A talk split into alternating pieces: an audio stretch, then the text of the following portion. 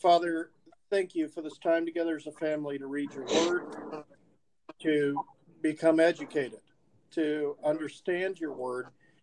And tonight, Father, as we go back to the Old Testament, we pray that you would open up our eyes, open up our ears, grant to us understanding so that we could grasp the meaning of your word, the understanding of the natural law, and how to counteract the natural law. The laws which you established when you created the world we live in, and you created our ancestors, Adam and Eve. Holy Spirit, please come and help us, teach us and lead us. In Jesus' name we pray. Amen. Amen. So tonight we're going to talk about adultery. We're going to talk about unfaithfulness and adultery. And the reason I want to cover this is not because I'm not trying to beat a dead horse here, but we have to understand that when God framed the world, that there are natural laws. These laws, you don't have to guess what they are. It's not witchcraft. It's nothing. They're all in the Bible. Yes. Every one of them is in the Bible. But there are so few people, including pastors, that understand anything about the natural law because they don't study them. Okay. You will even hear pastors say, well, the Old Testament's good, but we're in the New Testament. Right. So they don't want to preach. They don't want to understand. They don't want to read the Old Testament. But I'm going to show you something I think is pretty amazing tonight. And something that's gone away. So first of all, without further ado, I wanted to ask if everybody here knew that America has a National Unfaithfulness Day. America actually has a National Unfaithfulness Day, and do you know when that day is? No. That day was this past Friday. Oh, wow. Okay. So America's National Unfaithfulness Day was on the 22nd this year. It was on the 18th last year. Okay? And this National Unfaithfulness Day is the statistics that show it is the day that is most likely for a husband or a wife to have an affair. Out of the 365 days of the year, it is the day that is most likely that you will cheat on your spouse, that you'll be unfaithful. Okay? And I'm going to read to you where the Bible has an adultery test. Yes.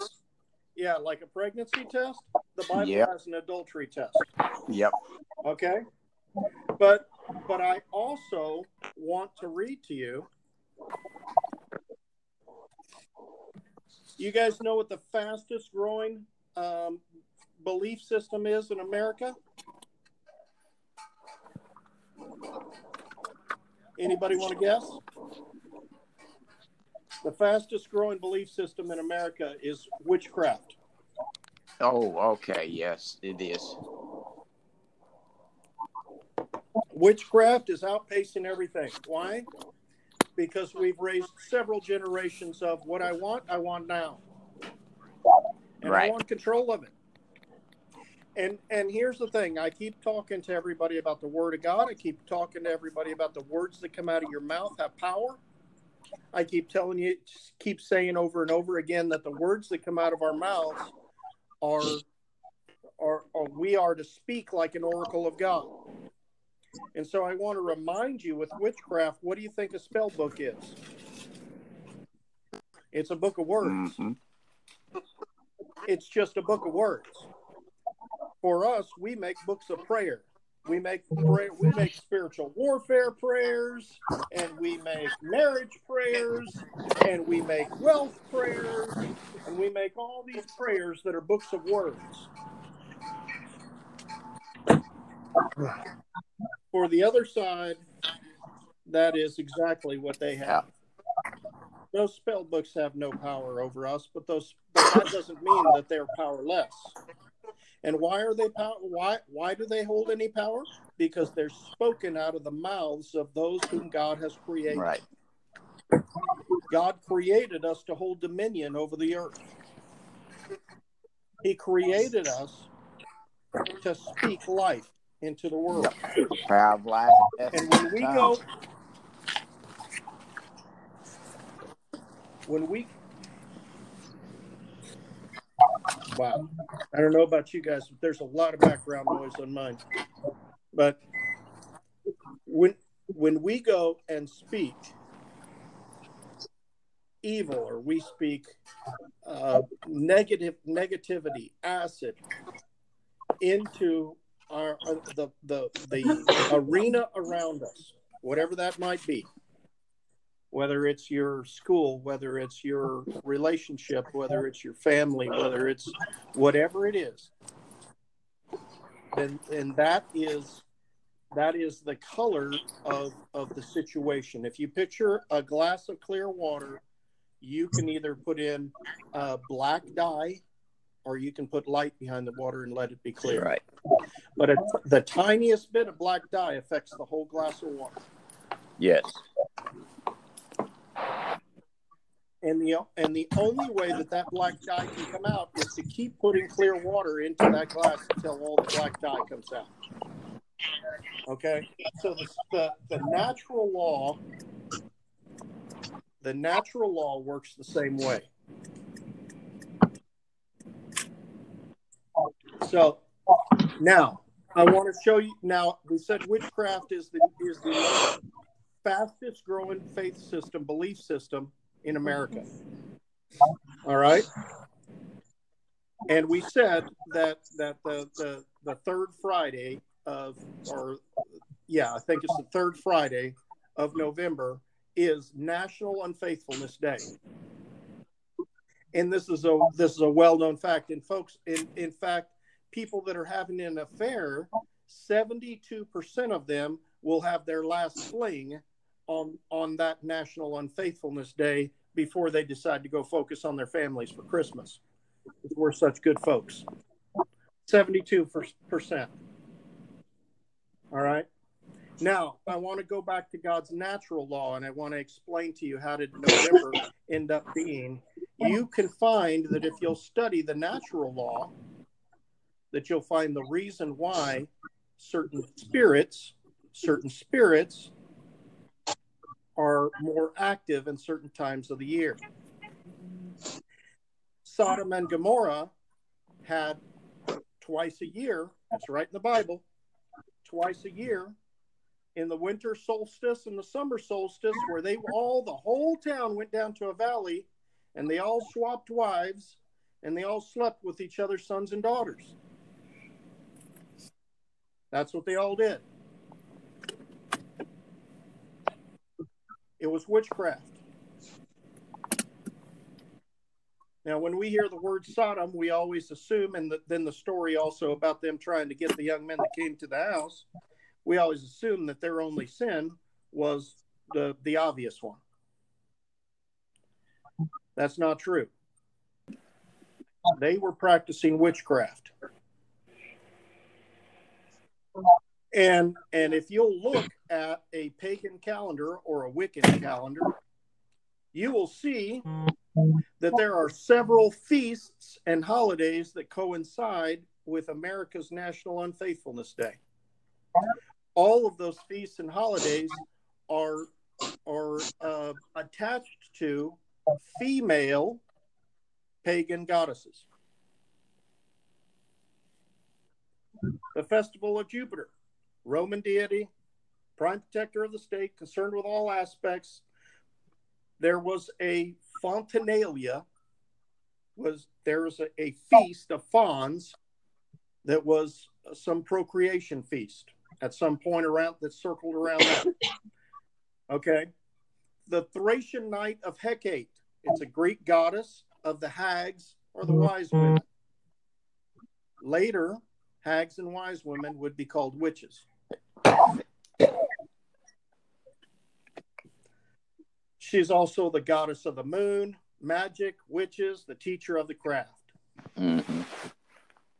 The actual night of our National Night of Unfaithfulness falls on the night of Shiva. It's supposed to be a family feast honoring the life force as the infinite light. And where they're supposed to light candles and lamps to honor the goddess Shiva, which also is the same day as the Roman festival of Diana, which you celebrate in the exact same way. You will find out that Satan is still Satan, that Satan's demons are still Satan's demons. Just every once in a while, they change their name and they put a little bit different makeup on. It's the same demons. They just change their name. As one culture falls, they change their name and go attach themselves to another culture.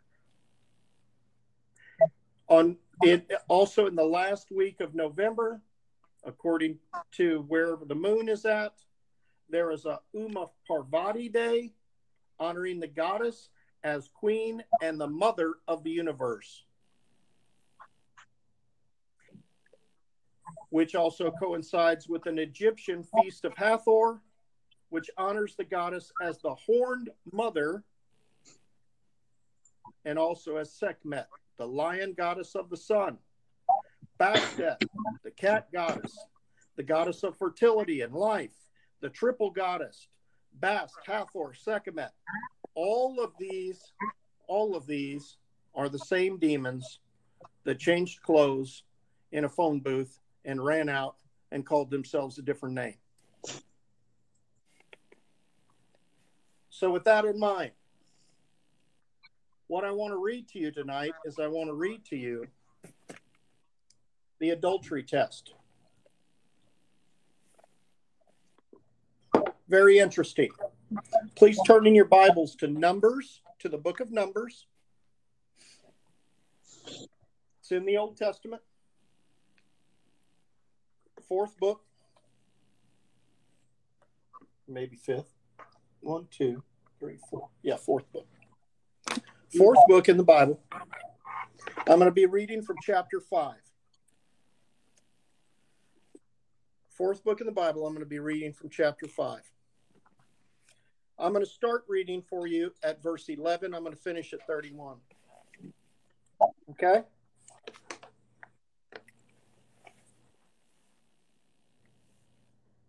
And the Lord spoke to Moses, saying, "Speak to the children of Israel and say to them, if any man's wife goes astray and behaves unfaithfully towards him, and a man lies with her carnally, or a man procreates with her, has conjugal knowledge of her, and it is hidden from the eyes of her husband doesn't see it, and it's concealed that she has defiled herself, and there was no witness against her, nor was she caught." Now remember, God's law says you have to have 2 or 3 witnesses. Out of the mouths of 2 or 3 witnesses, a thing shall be established. One witness is no good. One witness casts it out. That's God's law. Okay?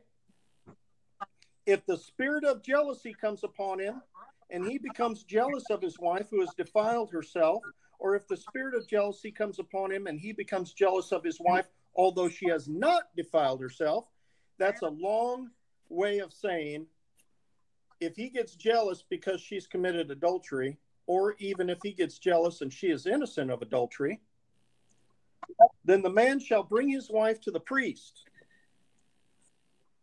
He shall bring the offering required for her, which is 1/10 of an ephah of barley meal.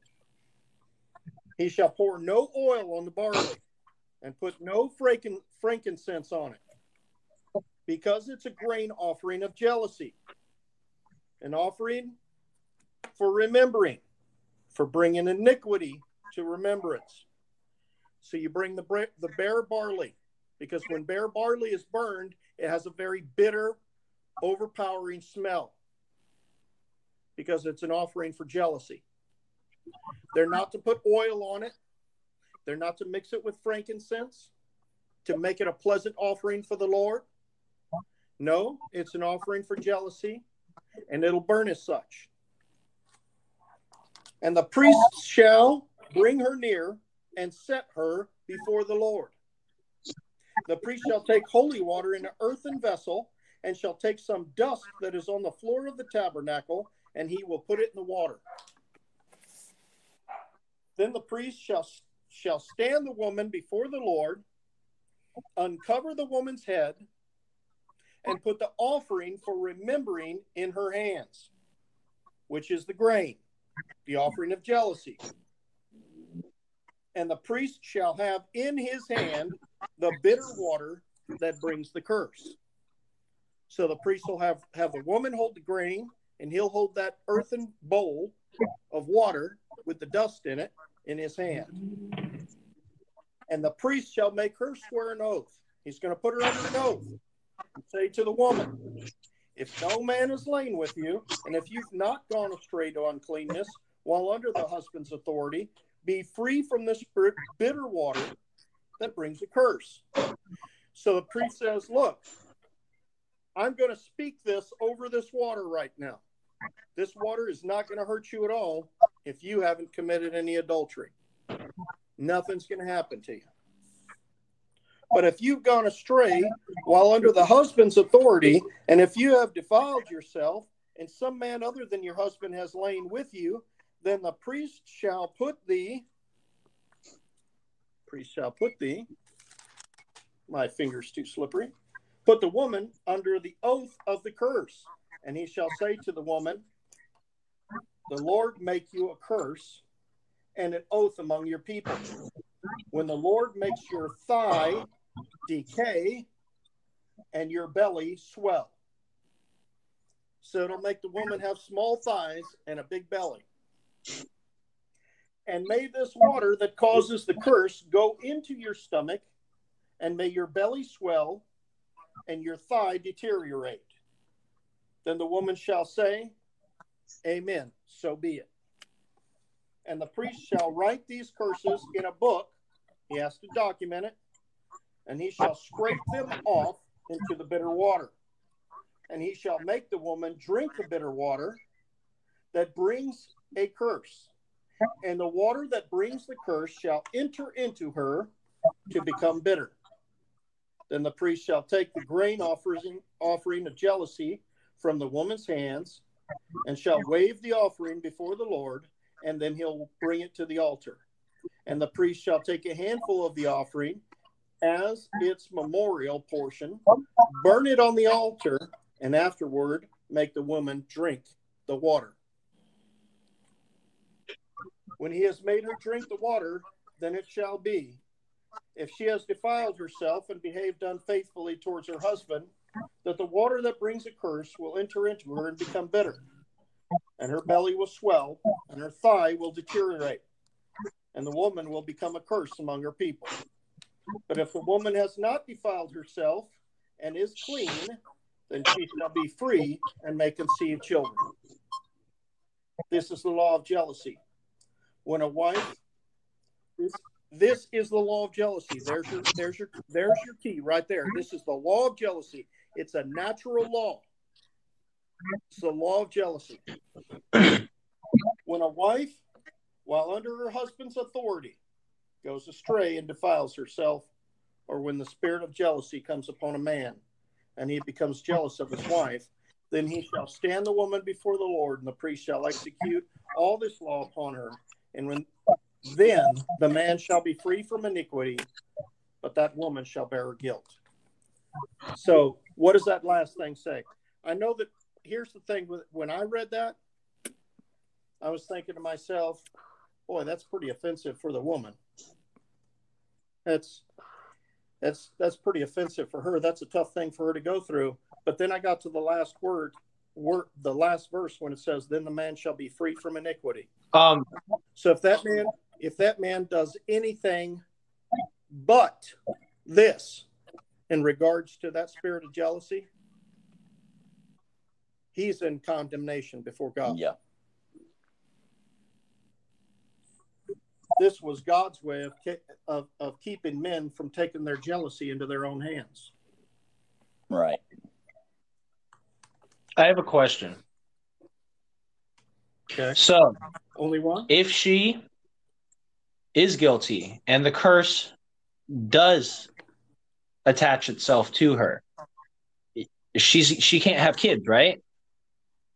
No, she won't be able to have children after that. So, basically, it is a punishment for the guy as well, because you can't divorce your wife for being unfaithful to you. That's also against the Bible. So you've just made your wife for life, like, huge-bellied, thin-thighed, and you can't have kids now. Correct? Well, actually, they were under the Mosaic law back then, and even Jesus said, Moses, because of your hardened hearts, allowed you to have divorce due to infidelity. Yeah. And actually, if you read Matthew 5:32, even Jesus says, you commit adultery if you divorce a woman for any reason other than infidelity. But I say, what God has joined together, let no man separate. Could you explain that a little more in depth? In other words, Jesus is saying it's acceptable to divorce your wife if she has committed infidelity. But if you want to be perfect in your being, I say, the word that he's saying, I say, what God has joined together, let no man separate. I see. Okay. Thanks, Dad. Any more questions come out of that? No, not yet, but you keep on going. I'll come up with some. Or God will lay some questions down on me, and I will speak them from my mouth. Oh, yes. Okay. So you'll notice that this water and the word, which is the Spirit of God, okay? The water and the word are the dust of the earth, there are three witnesses in heaven and there are three witnesses on the earth. Okay? And if you actually, I keep going back to that. Maybe I'm going too deep here. There are three that testified: the Spirit, the water, and the blood. These three are always in agreement. Right. Okay? And so what we have is we have an earthen vessel with the water in there. Okay? We have an oath that's taken.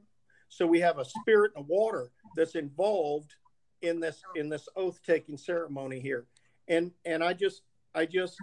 always amazed that the natural laws will always in some way line up with other natural laws. So the more you study the natural laws of God, the more you can see this interconnected web that God has tied all of his laws together, and they all interact together. Now, when we see this test for unfaithfulness, or this test for adultery that's in the Bible, we initially think that this is a persecution against women. I believe it's the opposite. I believe it was a mechanism from God to protect an honest woman.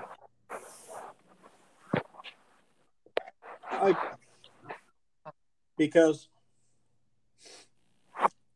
after a man goes to the priest, now remember, they didn't have internet, they didn't have TV, they didn't have news. All right. After a man goes to a priest and accuses his wife and turns out he's wrong, he's not likely to do that again. Nowadays, people do it with abandon, because if they feel embarrassed at all, they'll just go to a different church next week.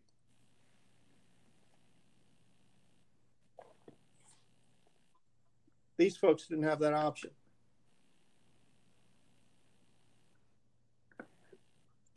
And I wanted to read that tonight because I found extremely interesting that God put in place a natural law to fight against or to counteract the spirit of jealousy, and that the spirit of jealousy can lead us into a place of unfaithfulness. Anyway, that's what I've got tonight. It's all yours, Dad. It is, isn't it? I had actually had that happen to my oldest daughter from her husband. He threatened to do that. The one with the 10 children. Yeah. He was a very jealous human being, and she was serving. They had a church dinner, and she was helping and serving some of the men and stuff. And he accused her of being unfaithful. He says, "I got a good mind to take you up on the mountain and do all this stuff." In other words, he was going to perform the duty of a priest. So, needless to say, after 26 years and 10 children, she divorced him. 26 years. Wow. And well, he was a preacher. But he was being unfaithful. He was the unfaithful person. And I really don't know why there's not a test for a man that's unfaithful. Yeah. Well, sure there is. Huh? Go ahead, Dad. Go on. Yeah, come on. Go ahead, Dad. Let's go. Sure there's a test for a man that's unfaithful. What? We'll have to dig. We're 30 minutes in. Well, did God say that our Bible study has to be 30 minutes only? No, but your brothers have to get up early in the morning, go to school, and leave. They only need like 4 or 5 hours. It's fine. We were trained like that growing up. Let's have. And you complained that you didn't get enough sleep. But you know what? I grew up working 100 plus hours a week, not caring. And complaining about that too. Well, let's have a word with the Lord, because that all right. It is too much to try to bring everything in. Father, we just come to you tonight, thanking you for the day.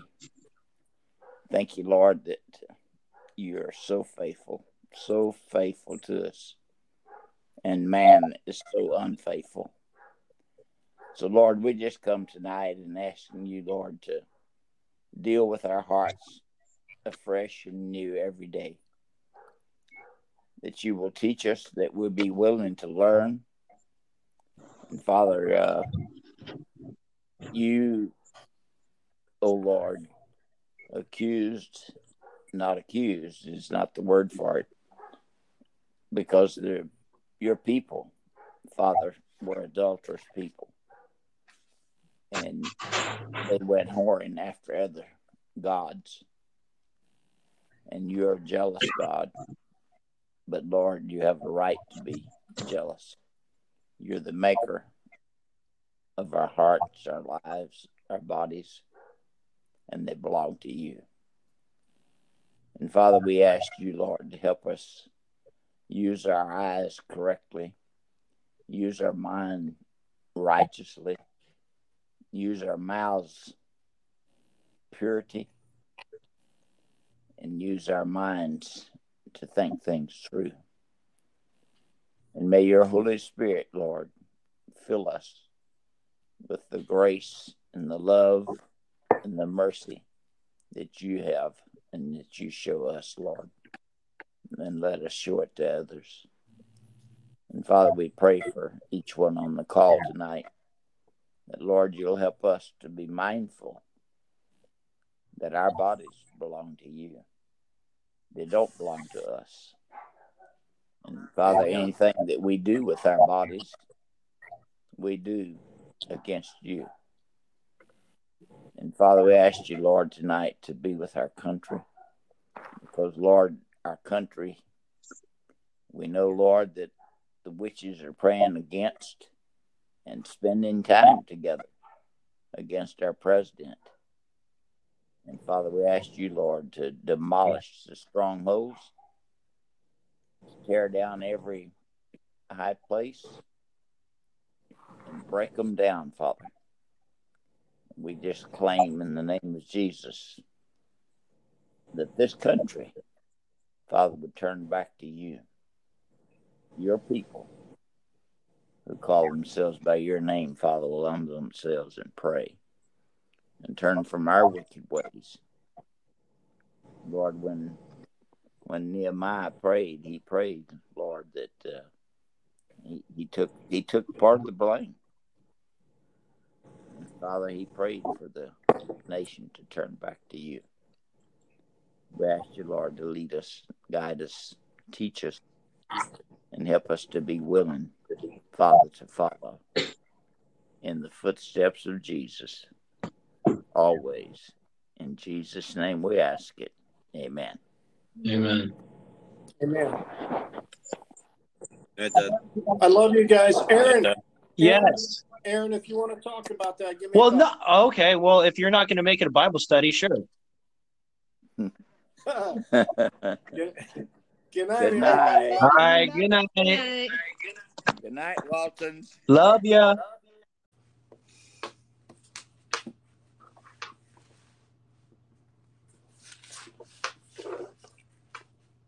Yeah. Okay.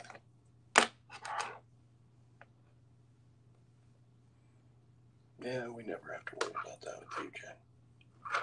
You're honest. That Louisiana nonsense. Good evening. Hi. Hey. Hi, Ray.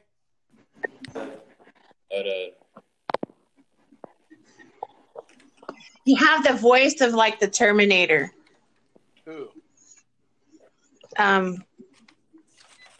Ray. Raiden? Yes, very Terminator voice. Yeah, he just said, "Hey, Dad." You sounded like Arnold Schwarzenegger. No kidding. Like, no. My kid. Why? Yeah. See? This is Jake. Hello? Hello. Raiden and Jacob are on the same phone. Oh. And now they're going to be competing with each other to see which one sounds like Arnold Schwarzenegger. But she was talking about me. Of course. She's talking about Ray. Ray. It said, I don't know.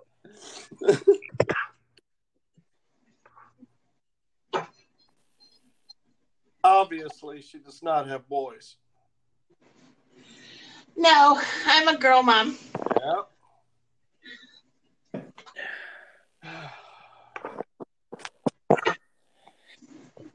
So, tonight we're going to start in Ezekiel chapter 14.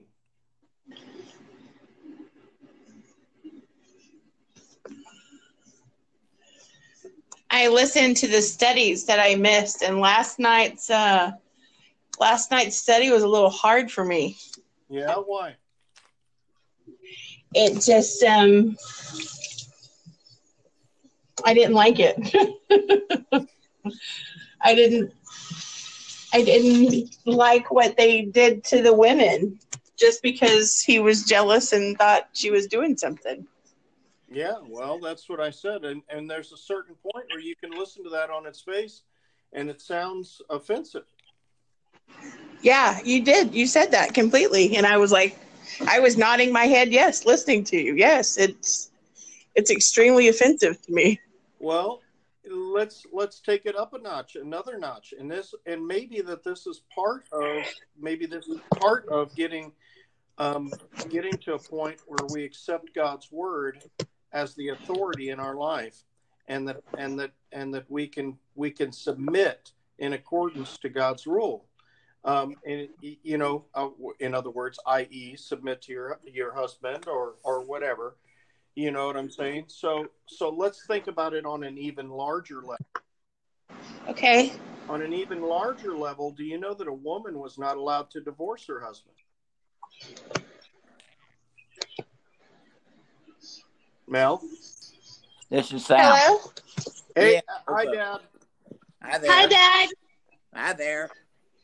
So Melanie was asking some questions about what about our study last night, and about how offensive that process was, that test for adultery, how it could be on the surface. And I said on a bigger level, that what is really something hard to come to terms with is that the woman was not allowed to divorce her husband. Yeah. There's no provision in God's law for a woman to hand her husband a certificate of divorce. None. The only chapter 11 of 1 Corinthians is some real good information on husband and wife. Yeah, but I mean, if we're talking, okay, we take the pronoun man in the Bible and use it as it's for both of us, male and female. Well, you have children through what? Your womb, right? Well, yes. And a woman is made from a man, from his rib. A woman is the womb of man. Okay. What my question, where I was leading with that is, it says that we can. Are you talking about divorce like back in the old day, or are you talking about like what the Bible says about it now? No, God never changes. Well, yeah, Jesus says he would just rather not have a divorce, but Moses said because the hardening of our hearts that we could get a certificate of divorce. But no. I'm saying. He says due to the hardening of the heart, a man can give a woman a certificate of divorce. Okay, now I have to get my Bible out. You're gonna make me. So I'm still at work, so I wanted to let me turn this down. I don't want anyone to hear. Okay. So you can get, part of that study that you're thinking of. There's two different places in Matthew you can look. All right, and one of them is, I believe, Matthew 19:19, where Jesus says that it's against the law to put away your wives. He's talking to the men. Put away your wives for any reason other than, well, let's just go ahead and pull it up. Well, I mean, because they weren't divorcing them, but they didn't want to take care of them or anything. They would just put them somewhere else. No. They're divorcing them. They would give them a certificate of divorce, put it in their hand, and they'd put them out of the house.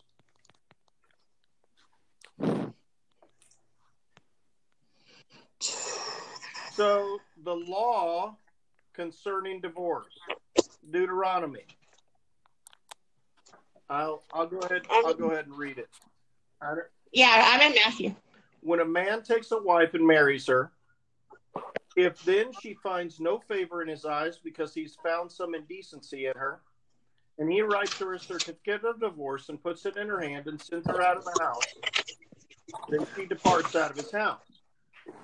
And if she goes and becomes another man's wife, and the latter man hates her and writes a certificate of divorce and puts it in her hand and sends her out of his house, or if the latter man dies, who took her to be his wife, then her former husband who sent her away may never take her again to be his wife. She has been defiled, and that's an abomination before the Lord. And you shall not bring sin upon the land the Lord your God has given you for an inheritance. In other words, a man can put away a woman in divorce. This is Deuteronomy. This is the Old Testament, Mosaic law. Okay. A man could put away a woman for divorce if he had cause. If he had cause, he could give her a certificate of divorce and he could send her out. and she could go and marry another guy. But if she goes with another guy,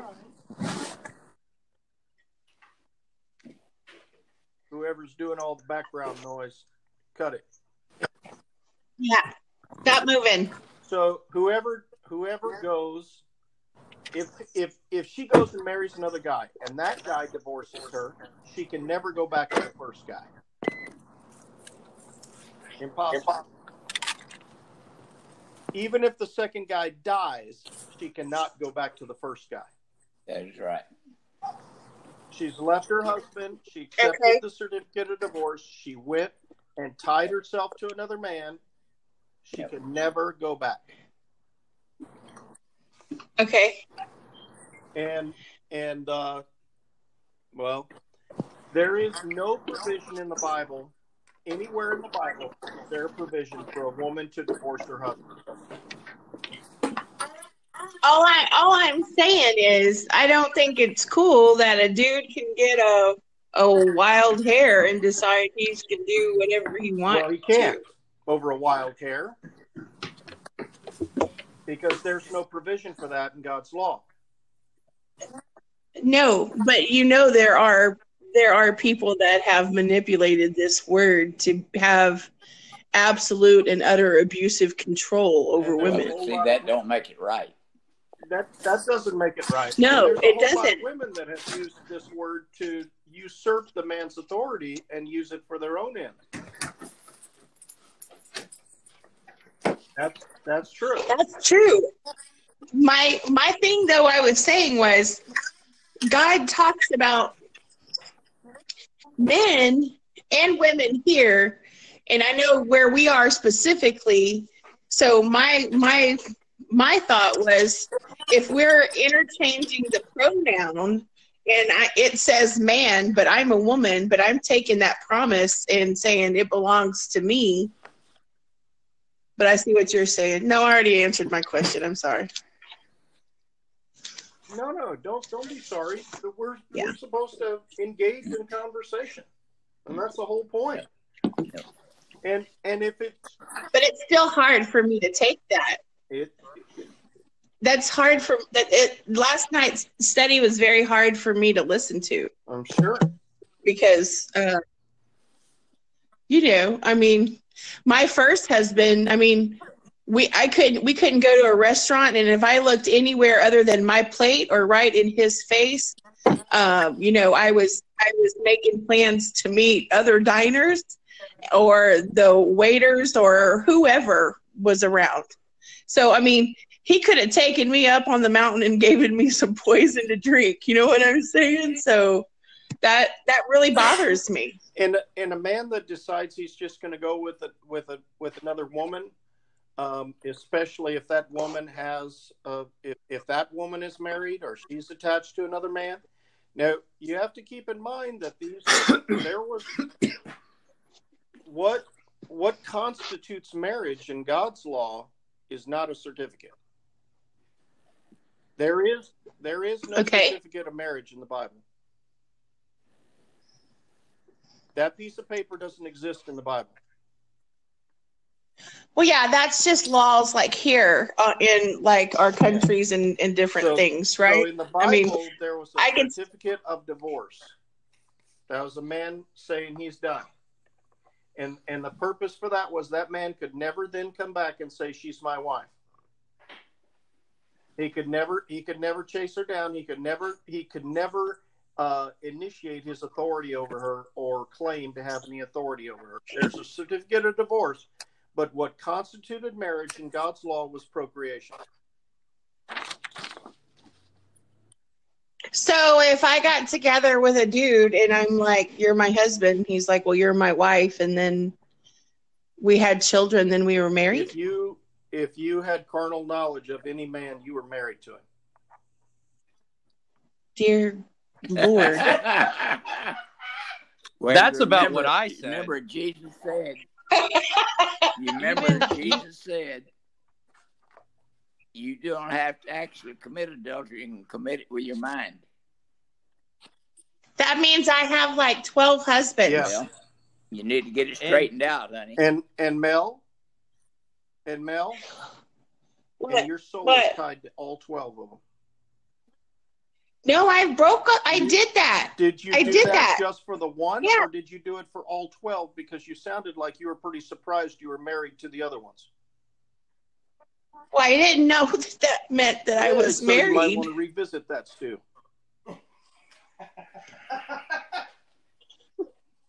Well, I'm glad I'm y'all's entertainment for the evening. Well, honey, there's a lot of... I'm guilty of that years ago.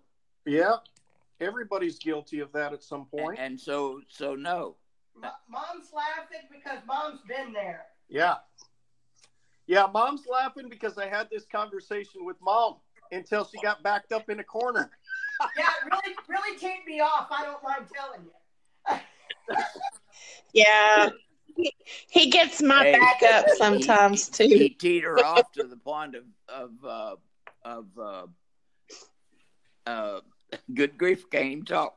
Yeah. Of confession. Yeah. Yeah, that's what 2 Chronicles 7:14 is. Yeah. If my people who call themselves by my name will turn from their wicked ways, I will heal the land. Yes. He will heal anything, not just the land. Absolutely. And that is the whole purpose. What we're going through right now, dredging up these painful things and facing areas where we have been blind to our adherence to the Word of God. Yeah. That's the whole purpose of us having Bible studies, because I guarantee you the Bible study we're having, like Mel was listening to our Bible study from last night. Yeah. And she said, you know, that really offended me. I had a hard time getting through it. Well, I guarantee you, you will never sit in a church and hear, especially in a denominational church, and hear them preach about that. No. They won't ever talk about it for exactly that reason. Well, the things that I have been praying for free of things that are still like holding on to me that I'm struggling with. You know, I sent those to you in the family text, all of y'all. Yeah. So, you know, there's a lot of things tied with like sexual immorality. I mean, the root of that sin is rebellion. And, you know, I was like, oh, my Lord. Yeah. You know what I mean? And Aaron is sitting in the background being quiet and letting his spotlight shine on you because he doesn't want to cough anything up. But he knows. He also knows what we're talking about here. Why you gotta call him out like that? Yeah, come on now. I had my moment. I'm calling him out because he was in the background earlier saying I was saying that too. Oh my gosh, you know. Yeah, you're like, well, that also went into it in terms of like if you watch anything on the internet in terms of that and you know perform actions to yourself, that also makes you married to whoever you're watching and imagining. It absolutely so it does. Can go into like hundreds of thousands. Are you kidding? Are you kidding me right now? I'm dead serious. You could have hundreds of thousands. It doesn't stop at just physical. It can go as if you think that you want to sleep with somebody, if you can imagine that, then you have now committed that sin. That very words came from Jesus' mouth. Those words are straight out of Jesus' mouth, not from one of the disciples, not from anybody else. That is straight out of Jesus' mouth. So if you look at somebody and say, I want to sleep with them, you've already done it. Yeah, it's the desire. Yeah. Scott, not tonight, but study chapter 11 of 1 Corinthians. Well, yes, sir. I think this is where the family needs to be right now, and let's just let the Holy Spirit have His way. Yeah, exactly. You know, I'm not anywhere about some. I am not about having my regimented Bible study that everybody has to go through like a no. I think this has got to be Holy Spirit, and this is obviously an area where a lot of us need to grow. Well, I tell you what, is it not true that God spoke about that more in the Old Testament than any other subject? That his people Absolutely. Were committing adultery against him. Against him. Because if they lust after the other gods in their heart, yep, they've already done it.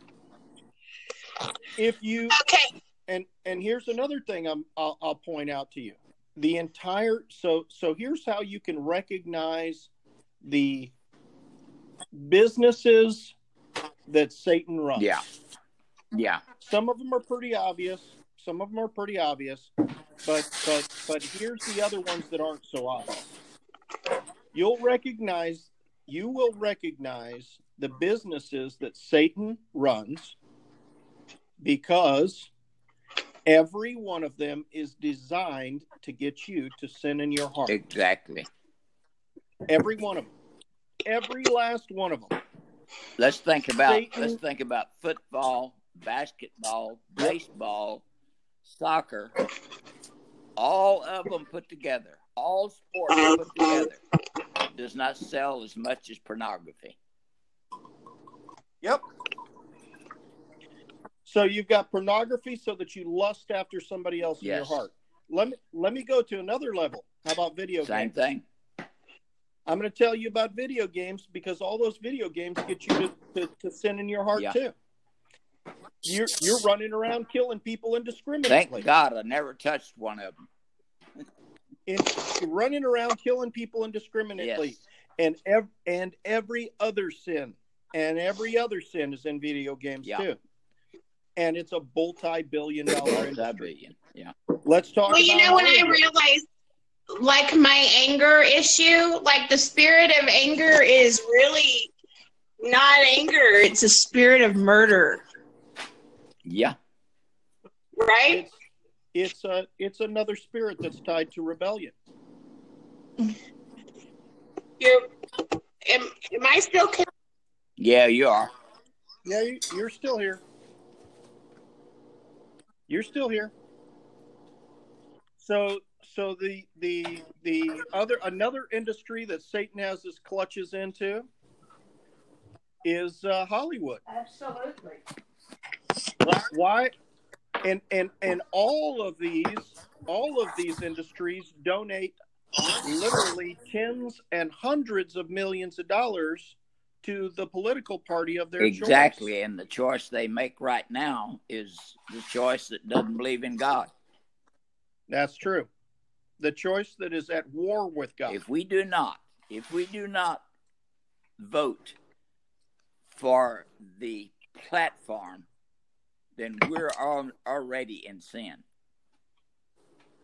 Absolutely. If we need to know what each one believes. Make no mistake, for the young people that are on the phone tonight, I want to make sure that, the other night I made a comment about if you vote for Democrats, that you are voting for Satan. And I want to clarify that.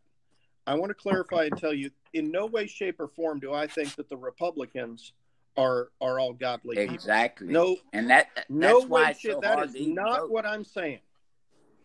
What I'm saying is the Democrat Party has decided to unilaterally take a stand against everything that a Christian believes in. Everything. Yeah. I've had one granddaughter, and Gwen's got one son that's in the same position. All the young people that are thinking about how great socialism is, well, I can go through the Bible and tell you everything that is wrong with socialism, as it exalts itself against God's word. Starting with stealing. Uh-huh. Taking what doesn't belong to you and distributing it to other people. Robin Hood is a great story. And everybody loves the fact that he was trying to get justice for others. And there's something Robin Hoodish about socialism. But let me tell you, socialism corrupts because the love of money is the root of all evil. Yeah. And socialism is completely built around the love of money. I'm still stuck on rebellion. It is rebellion. No, I mean, I didn't know that I was in rebellion. No. How do I get rid of that rebellion? You go to the Lord with it and ask the Holy Spirit to show you. Yes. Because no one else can convict you, baby. Kind of like what I sent y'all today about speaking to it directly and telling it to be removed by the root and thrown into the sea. Yes, just like that, except that as we go through, listen, freedom from bondage, freedom from all those bonds. When we get saved, we have a freedom from that certain bondage of being in slavery to Satan. Okay? But there are roots and vines that we have allowed to set deep roots in our lives prior to our conversion. And these things sometimes, look, there are Christians that have been Christians, quote unquote. I'm doing my fingers in the quote unquote right now. Gotcha. And so there are Christians that have been Christians for decades, and are completely oblivious to the whole vineyard of roots. Yeah. Of different plants that they have, or different spirits that they have enabled in their life and continue to feed. So as we mature spiritually, as we're able, Holy Spirit reveals to us these roots of bitterness, these roots of rebellion, these roots of sexual immorality, which is a sin against ourselves. And as we get into God's word and as we fellowship with other believers, the light is shined on those things in our life, and we can deal with them one at a time. And I'll tell you this, there will be roots that you have to deal with over and over and over again. You have to kill the root to its beginning. Yes. Okay, my next thing is, and this goes back to, because, the sexual immorality, the gluttony, all that, that's all rooted in rebellion. So that's being unfaithful to God. So that makes me ask, how come that goes back to the fat preachers? Well, hang on a second. Being fat is not necessarily tied to a root of gluttony. There are people who are overweight that are not gluttons at all. That's true. So that is not necessarily a tie. And then I wanted to say, as God reveals these things to us, we need to deal with them. We deal with them ourselves. And number one, it's a good sign. It's a healthy sign. It means you're growing, and you're growing closer to the Lord to be dealing with these roots, with these different spirits. But then number two, it also helps us remember to only look at ourselves and not look at others. Well, I'm not trying to judge them. I'm curious, as these are leaders in churches, and not one single one of them is perfect. We're all human beings. Just because they're preaching at the pulpit doesn't mean that they're not also in a process of spiritually maturing and learning and also dealing with roots in their own lives. One of the keys, Jesus said himself, Paul said it, be perfect as Christ is perfect. Now, that doesn't mean that you're going to be perfect in your own ability. That means the Holy Spirit is going to perfect you from within. Yes. Yes. And so that's the race. That's part of the race that we that's run. Right. Is that we are continually purging the wickedness, the evil, the roots out of our life until hopefully we reach a point in our Christian walk where we have finished the course and run the race. Paul, where kept the faith. Where does it say though in the New Testament? Because I'm not good with addresses about when Paul says that he could lose his testimony. That he could lose his testimony? Yeah. That doesn't sound right to me. Hang on.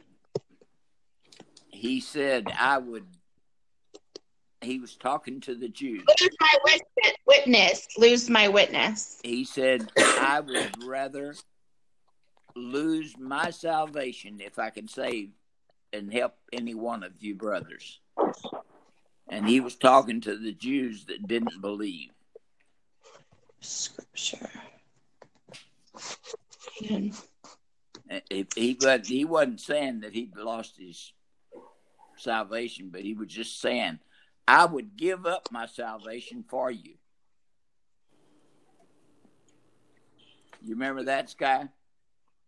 Yes, absolutely. I'll find where I love you so much.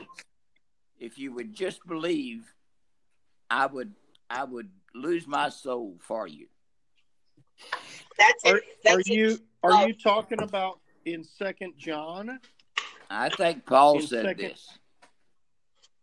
No. I'm talking to Melanie. Sorry. I'm in 2 John. Verse 8 of chapter 1, where he says, watch yourselves so that you do not lose what you have worked for, that you might be fully rewarded. Yeah. I can't say yes to that. That doesn't sound like it. I'm going to find it when we're done. Okay. But I just feel like I don't know. I'm not saying that we have to be perfect. I'm just saying that I don't even know what I'm saying anymore because I feel like now I feel like I'm judging fat people, but I'm a fat person, so I don't know about that. It's not a matter of judging. All of us are. Period. Being B-E-I-N-G. Saved. We're everyone in the state of being. And Paul says, I've finished the course. In other words, he knew he was at the end. That's at another time. But the point of it being is that we're being saved till the end. Indeed. We're in the process of conversion. Our conversion is not a light switch. No. And many people have been made to think that. Exactly. No, I know. Well, that's they've been made to think that because of the magic words at church. Yeah. We say the magic words, and that's it. It's a wrap. Right. Can't fall away. Can't lose anything. You can live like a heathen, still go to heaven. Not true. Yeah, I have quoted the first part of that, but I never believed that it continued without living for the Lord. Hey, Raiden, Jacob, do you guys have any questions? Aaron is convinced that you guys have a lot of questions, and we don't let you guys ask any.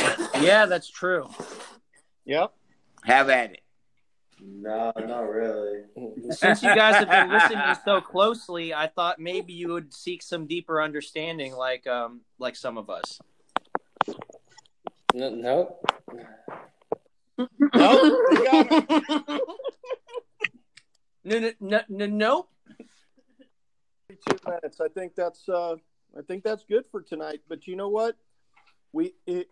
I would much rather have a candid conversation like this every night, where we're helping each other grow spiritually.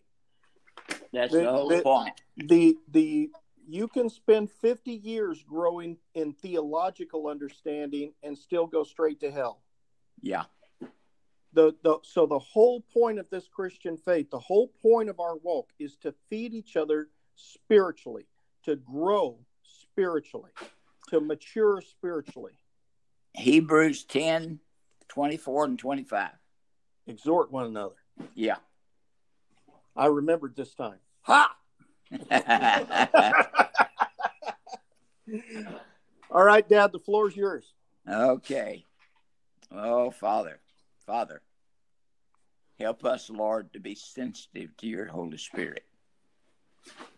And Father, when the Holy Spirit pricks our hearts, let us just stop what we're doing, Father, and ask you what's going on. We need to be so in tune with you, Father, that the outside doesn't affect our mind and our thoughts. But, Lord, that only you and your Holy Spirit within us, who is our teacher, who is one who has come alongside to comfort us and to guide us, help us to listen to him, Father. And Lord, as I was listening to a devotion this morning, seek those with wisdom in order to be wise. So we don't go out seeking the people of the land to gain wisdom, because it's never there. And I ask you, Lord, to help us to know whom we walk beside, whether or not we should have them, unless we are witnessing to them, Father. And if we're witnessing to them, then that's all right.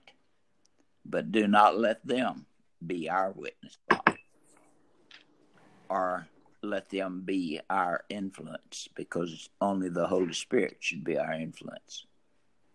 Amen. So, Father, as we come tonight, we come thanking you that you, Jesus said, except I go away, I cannot send the Comforter, meaning that only Jesus could only be in one place at one time. And so he sent his precious Holy Spirit to rule in every heart that receives him. So, Father, thank you.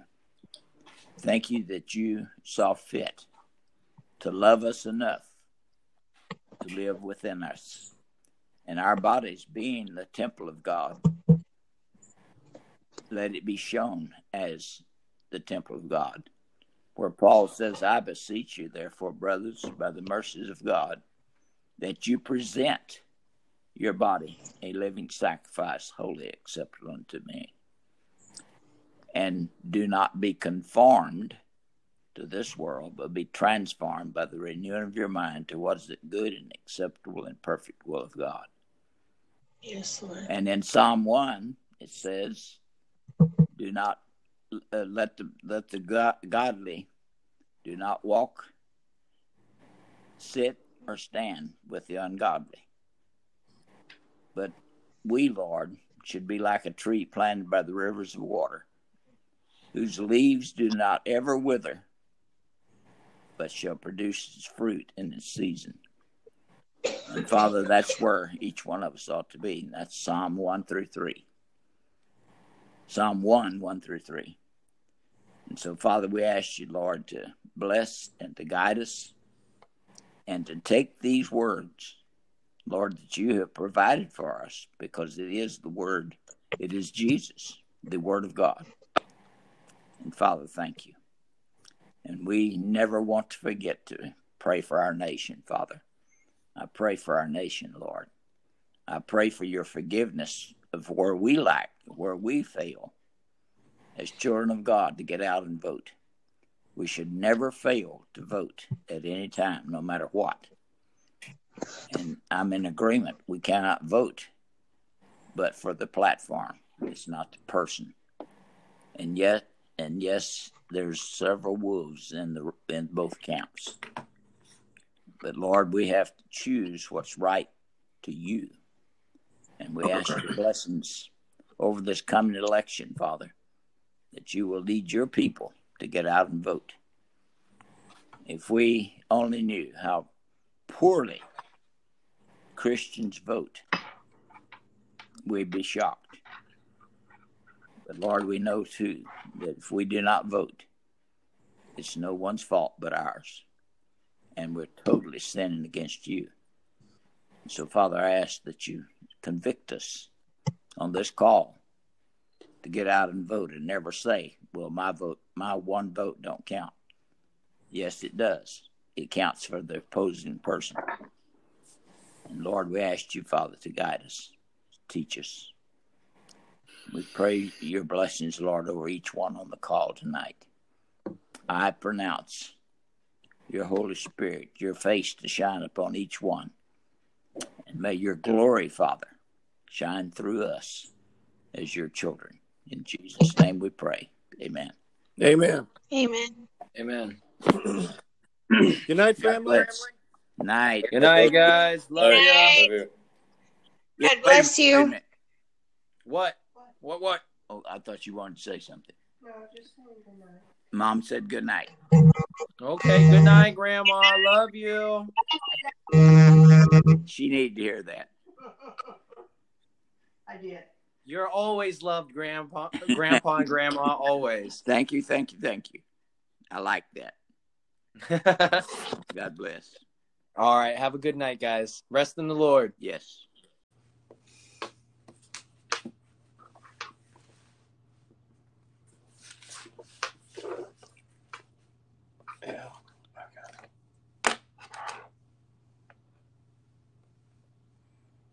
Yeah, we never have to worry about that with you, Jen. You're honest. That Louisiana nonsense. Good evening. Hi. Hey. Hi, Ray.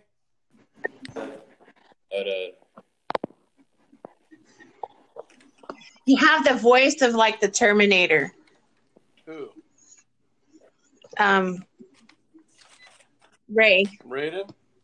Yes, very Terminator voice? Yeah, he just said, hey, Dad. You sounded like Arnold Schwarzenegger. No kidding. Like, no. My kid, why? Yeah. See? This is Jake. Hello? Hello?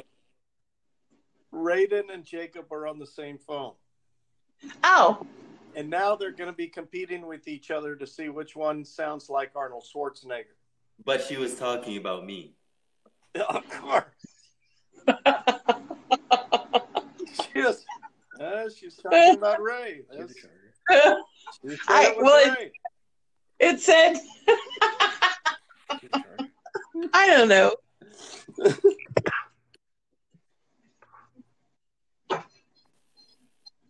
Obviously, she does not have boys. No, I'm a girl mom. Yep.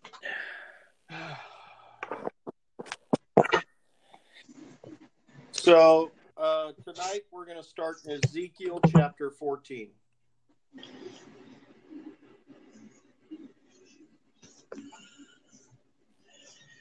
I listened to the studies that I missed, and last night's study was a little hard for me.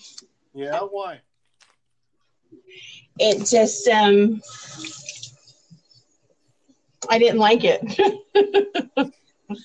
I didn't like what they did to the women just because he was jealous and thought she was doing something. Yeah, well, that's what I said. And there's a certain point where you can listen to that on its face, and it sounds offensive. Yeah, you did. You said that completely. And I was like, I was nodding my head, yes, listening to you. Yes, it's extremely offensive to me.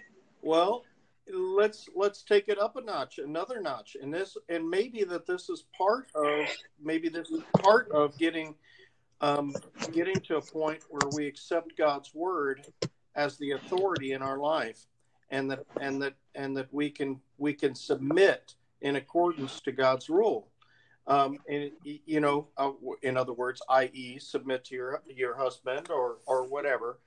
You know what I'm saying? So let's think about it on an even larger level. Okay.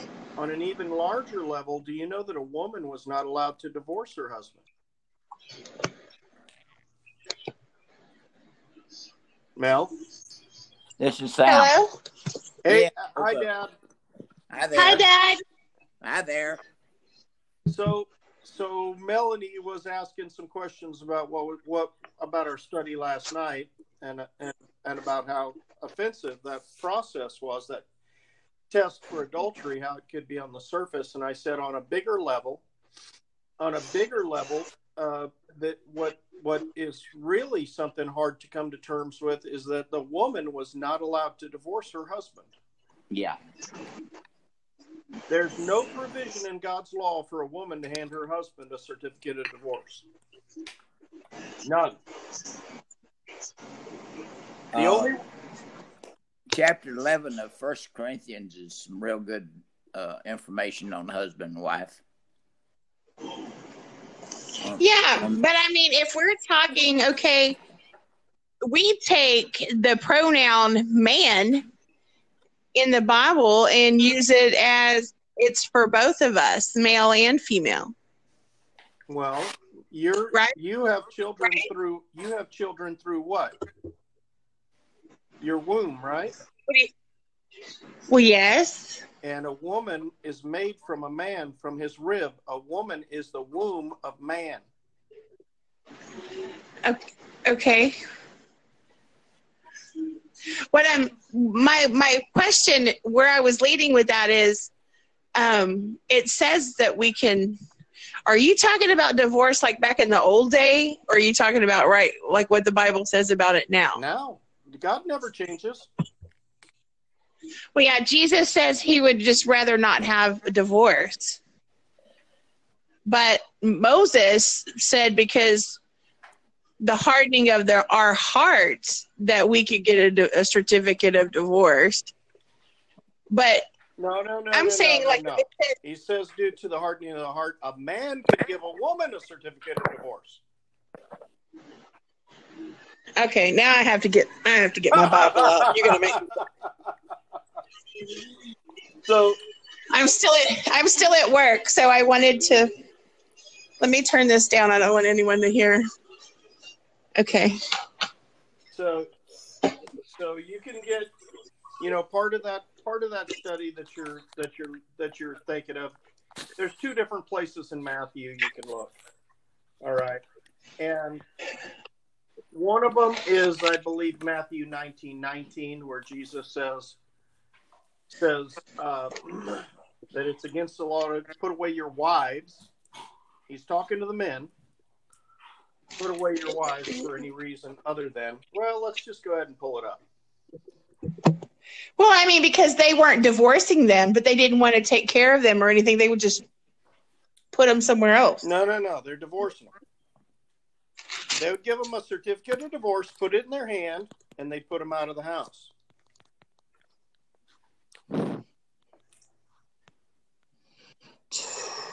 So the law concerning divorce, Deuteronomy. I'll go ahead and read it. I'm in Matthew. When a man takes a wife and marries her, if then she finds no favor in his eyes because he's found some indecency in her, and he writes her a certificate of divorce and puts it in her hand and sends her out of the house, then she departs out of his house.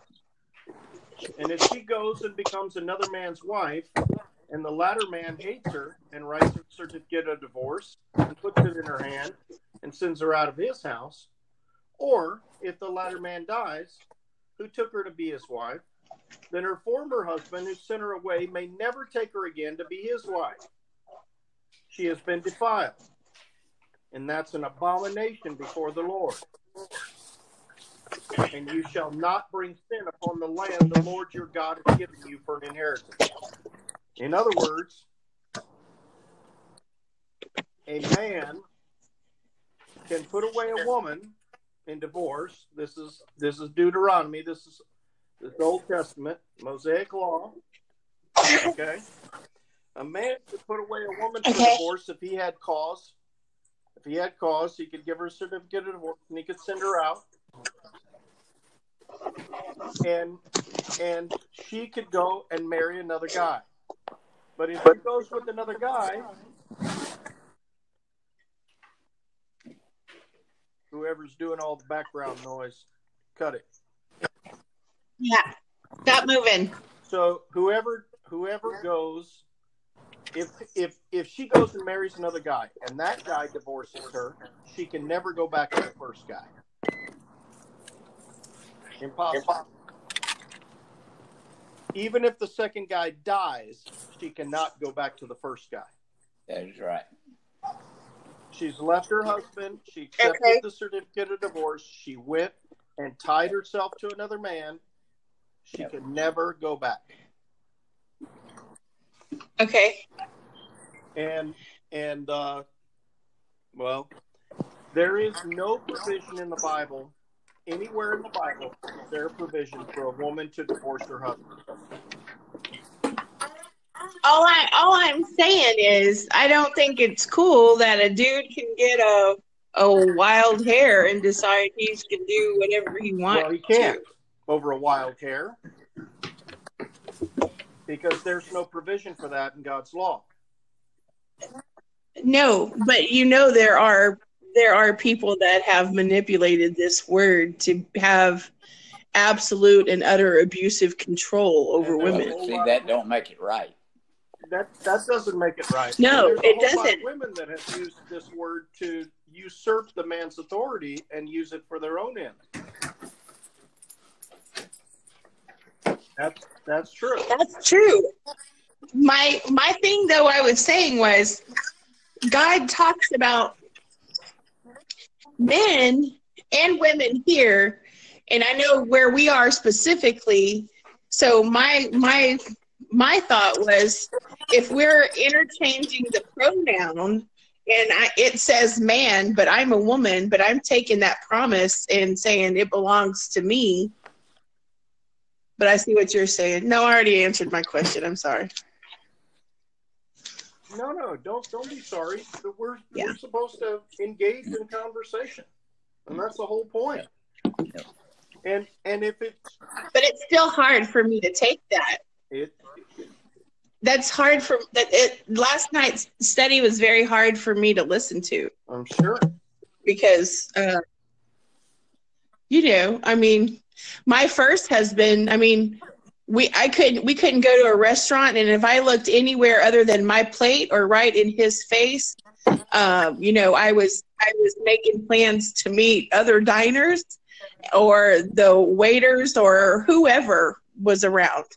So, he could have taken me up on the mountain and given me some poison to drink. You know what I'm saying? So that really bothers me. And a man that decides he's just going to go with another woman, especially if that woman has, if that woman is married or she's attached to another man. Now, you have to keep in mind that what constitutes marriage in God's law is not a certificate. There is no certificate of marriage in the Bible. That piece of paper doesn't exist in the Bible.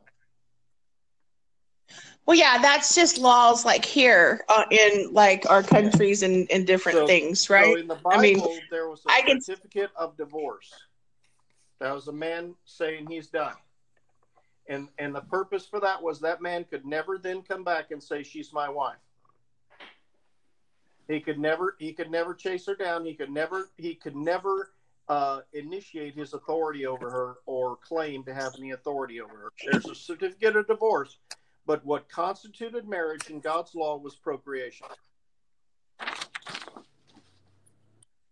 So if I got together with a dude and I'm like, you're my husband, he's like, well, you're my wife, and then we had children, then we were married? If you had carnal knowledge of any man, you were married to him. Dear Lord. That's about what I said. Remember, Jesus said, You remember Jesus said, you don't have to actually commit adultery. You can commit it with your mind. That means I have like 12 husbands. Yes. Well, you need to get it straightened out, honey. And Mel, what? And your soul what? Is tied to all 12 of them. No, I broke up. I did that. Did you do that just for the one? Yeah. Or did you do it for all 12? Because you sounded like you were pretty surprised you were married to the other ones. Well, I didn't know that meant that I was married. You might want to revisit that, Stu.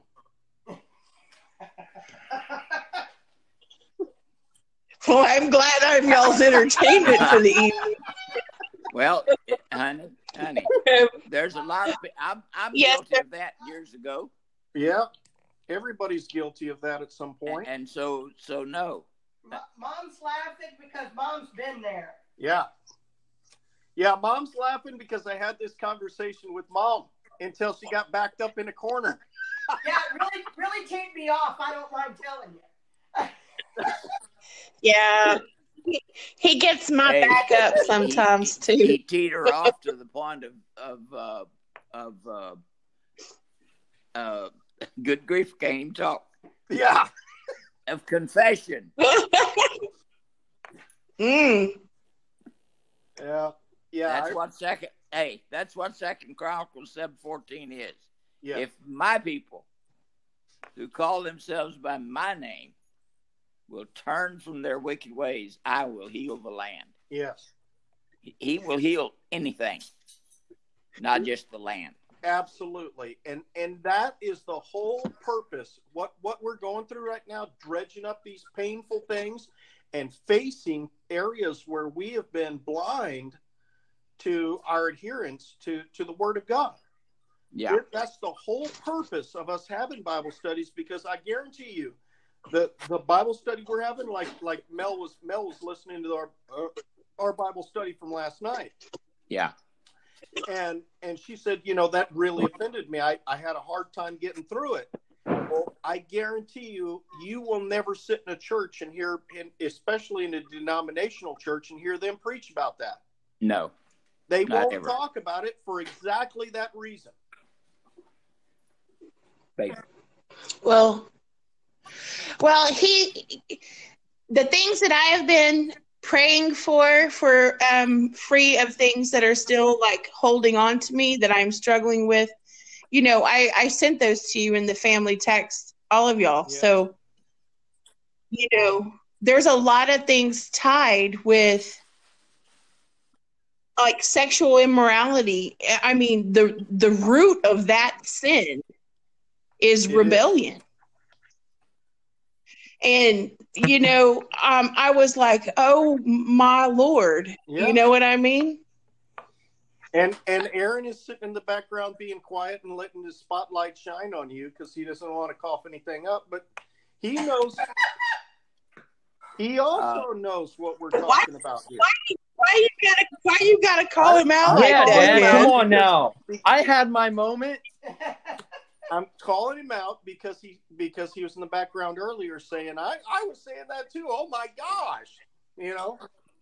Yeah, you're like, well, that also went into it in terms of like if you watch anything on the internet in terms of that, and you know, perform actions to yourself, that also makes you married to whoever you're watching and imagining. It absolutely does. So it can go into like hundreds of thousands. Are you kidding? Are you kidding me right now? I'm dead serious. You could have hundreds of thousands. It doesn't stop at just physical.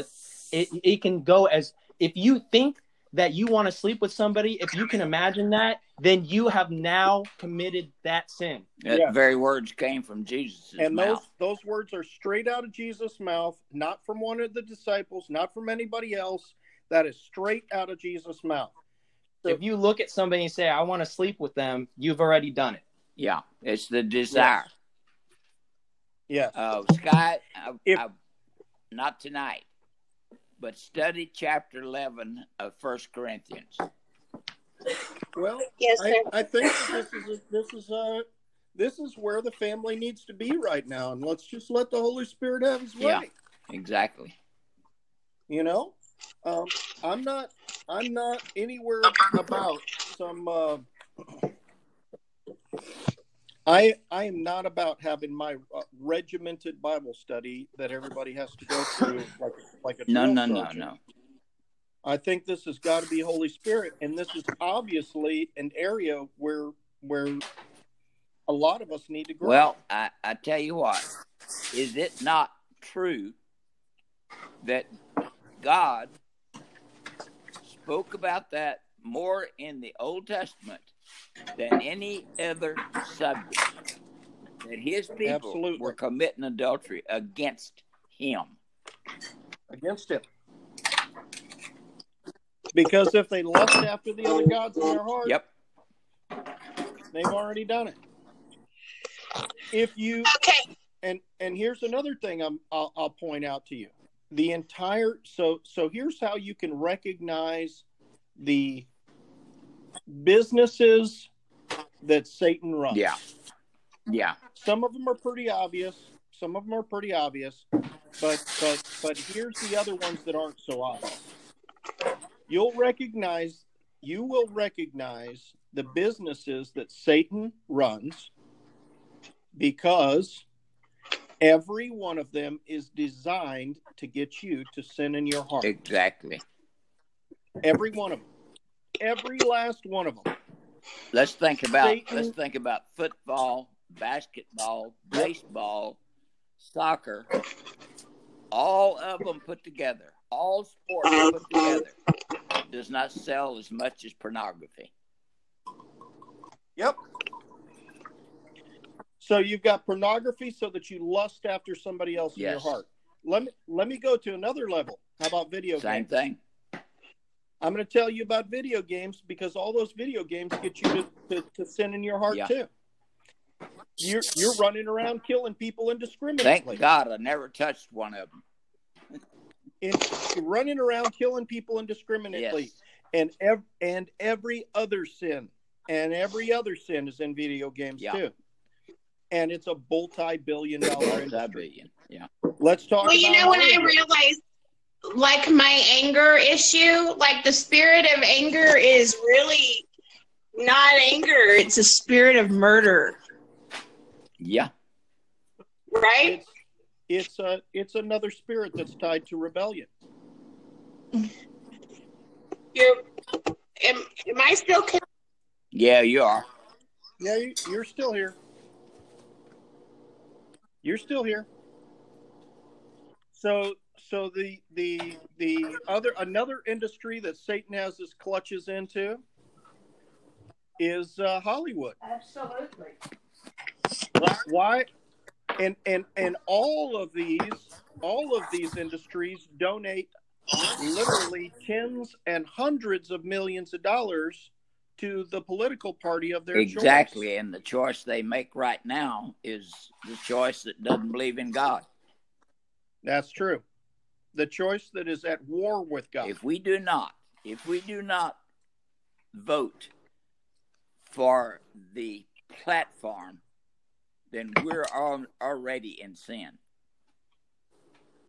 Absolutely. If we need to know what each one believes. And make no mistake, for the young people that are on the phone tonight, I want to make sure that, you know, the other night I made a comment about if you vote for Democrats, that you are voting for Satan. And I want to clarify that. I want to clarify and tell you, in no way, shape, or form do I think that the Republicans are all godly people. Exactly. No, and that's why it's so hard to even vote. That is not what I'm saying. What I'm saying is the Democrat Party has decided to unilaterally take a stand against everything exactly. that a Christian believes everything. In. Everything. Yeah. I've had one granddaughter, and Gwen's got one son that's in the same position. All the young people that are thinking about how great socialism yep. is, well, I can go through the Bible and tell you everything that is wrong with socialism, as it exalts itself against God's Exactly. word. Starting with stealing. Uh-huh. Taking what doesn't belong to you and distributing it to other Exactly. people. Exactly. Robin Hood is a great story. And everybody loves the fact that he was trying to get justice for others. And there's something Robin Hoodish about socialism. But let me tell you, socialism corrupts, because the love of money is the root of all evil. Yeah. And socialism is completely built around the love of money. I'm still stuck on rebellion. It is like, it is rebellion. No, I mean, I didn't know that I was in rebellion. No. How do I get rid of that rebellion? You go to the Lord with it and ask the Holy Spirit to show you. Yes. Because no one else can convict you, baby. Kind of like what I sent y'all today about speaking to it directly and telling it to be removed by the root and thrown into the sea. Yes, just like that, except that as we go through, listen, freedom from bondage, freedom from all those bonds. When we get saved, we have a freedom from that certain bondage of being in slavery to Satan. Okay? But there are roots and vines that we have allowed to set deep roots in our lives prior to our conversion. And these things sometimes, look, there are Christians that have been Christians, quote unquote. I'm doing my fingers in the quote unquote right now. Gotcha. And so there are Christians that have been Christians for decades, and are completely oblivious to the whole vineyard of roots, of different plants that they have, or different spirits that they have enabled in their life and continue to feed. So as we mature spiritually, as we're able, Holy Spirit reveals to us these roots of bitterness, these roots of rebellion, these roots of, sexual immorality, which is a sin against ourselves. And as we get into God's word and as we fellowship with other believers, the light is shined on those things in our life, and we can deal with them one at a time. And I'll tell you this, there will be roots that you have to deal with over and over and over again. You have to kill the root to its beginning. Yes. Okay, my next thing is, and this goes back to, because, the sexual immorality, the gluttony, all that, that's all rooted in rebellion. So that's being unfaithful to God.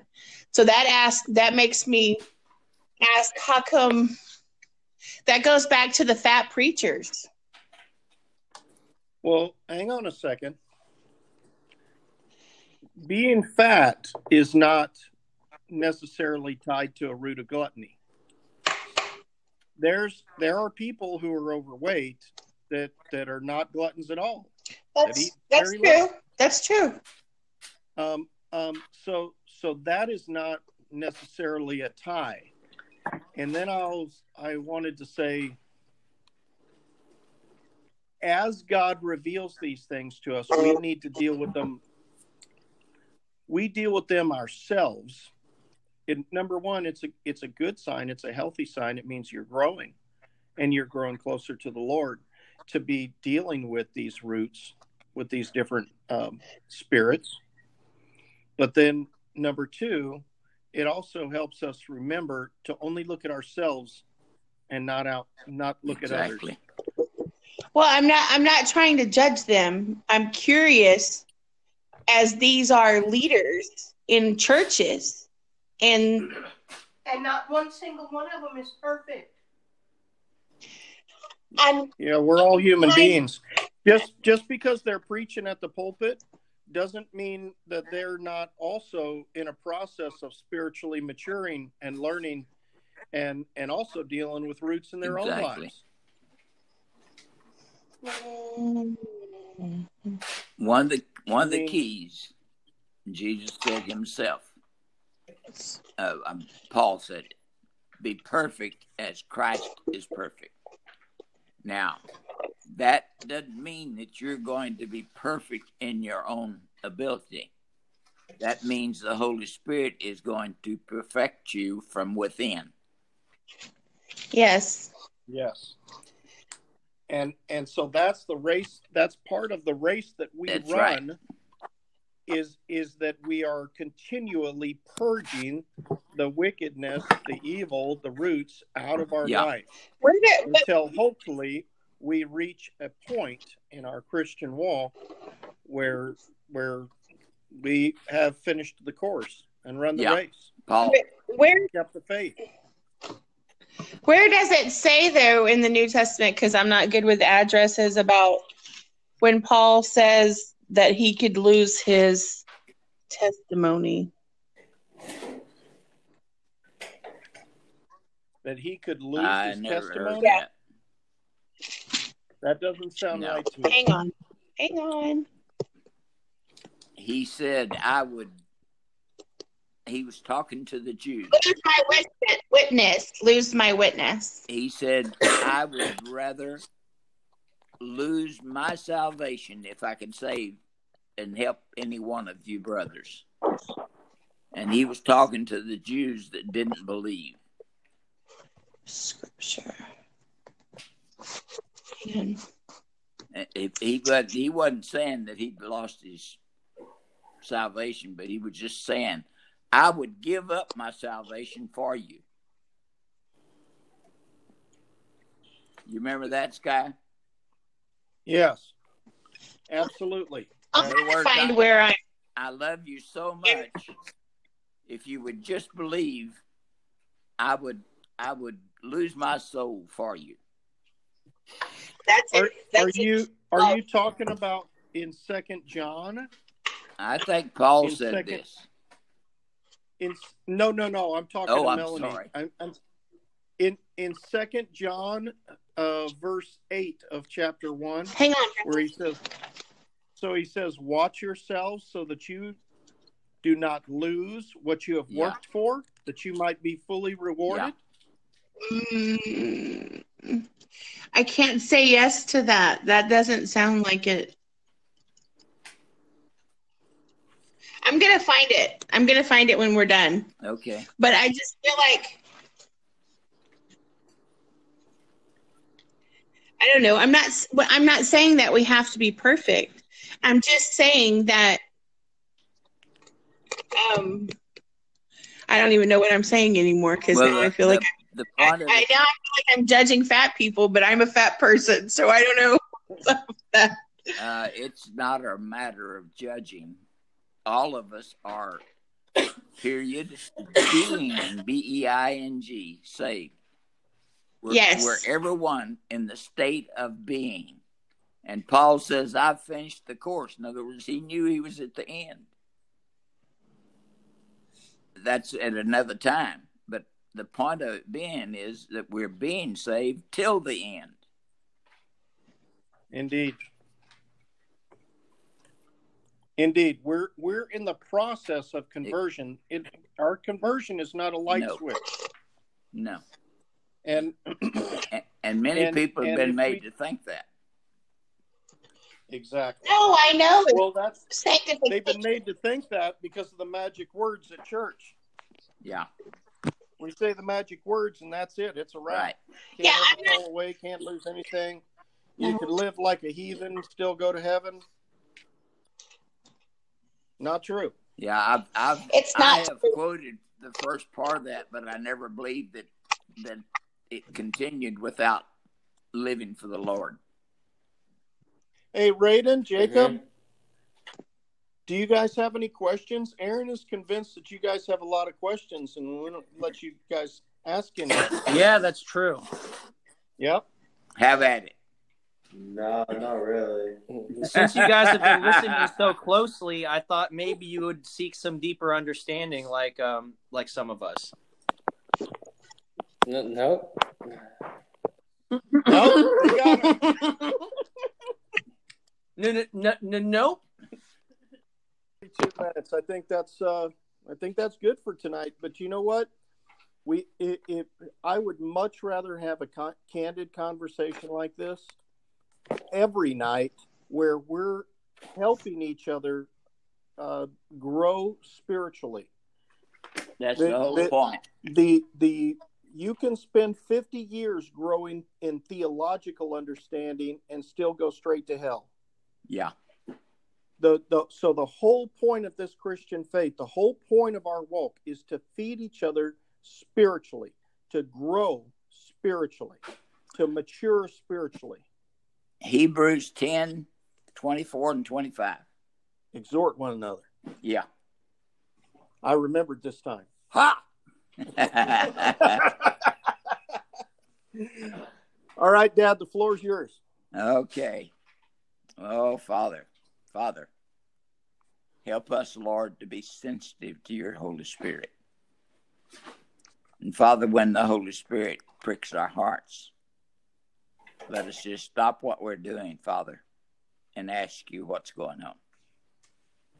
We need to be so in tune with you, Father, that the outside doesn't affect our mind and our thoughts. But, Lord, that only you and your Holy Spirit within us, who is our teacher, who is one who has come alongside to comfort us and to guide us, help us to listen to him, Father. And, Lord, as I was listening to a devotion this morning, seek those with wisdom in order to be wise. So we don't go out seeking the people of the land to gain wisdom, because it's never there. And I ask you, Lord, to help us to know whom we walk beside, whether or not we should have them, unless we are witnessing to them, Father.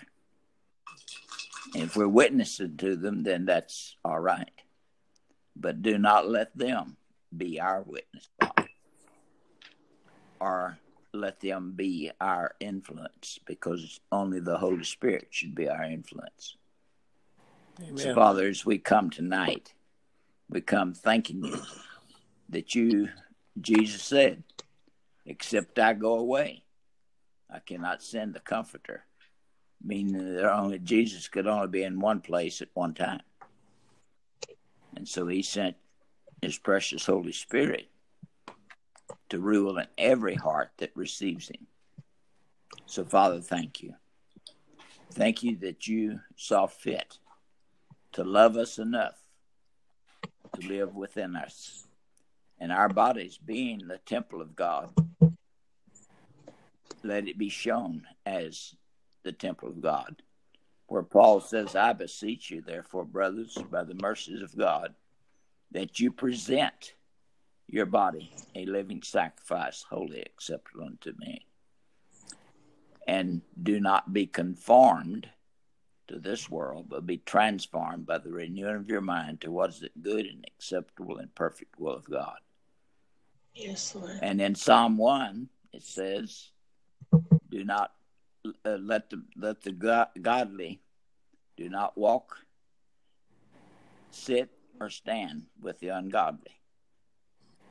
But we, Lord, should be like a tree planted by the rivers of water, whose leaves do not ever wither, but shall produce its fruit in its season. And, Father, that's where each one of us ought to be. And that's Psalm 1-3. Psalm 1:1-3. And so, Father, we ask you, Lord, to bless and to guide us and to take these words, Lord, that you have provided for us, because it is the Word. It is Jesus, the Word of God. And, Father, thank you. And we never want to forget to pray for our nation, Father. I pray for our nation, Lord. I pray for your forgiveness of where we lack, where we fail. As children of God, to get out and vote. We should never fail to vote at any time, no matter what. And I'm in agreement. We cannot vote but for the platform It's not the person. And yet, and yes, there's several wolves in both camps. But Lord, we have to choose what's right to you. And we ask your blessings over this coming election, Father, that you will lead your people to get out and vote. If we only knew how poorly Christians vote, we'd be shocked. But Lord, we know too that if we do not vote, it's no one's fault but ours. And we're totally sinning against you. So, Father, I ask that you convict us on this call to get out and vote and never say, well, my one vote don't count. Yes, it does. It counts for the opposing person. And, Lord, we ask you, Father, to guide us, teach us. We pray your blessings, Lord, over each one on the call tonight. I pronounce your Holy Spirit, your face to shine upon each one. And may your glory, Father, shine through us as your children. In Jesus' name we pray. Amen. Amen. Amen. Amen. Good night, family. Good night. Good night, guys. Love you. God bless you. What? What? Oh, I thought you wanted to say something. No, just good night. Mom said good night. Okay, good night, Grandma. I love you.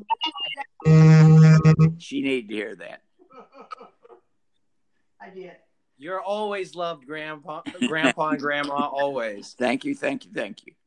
I like that. God bless.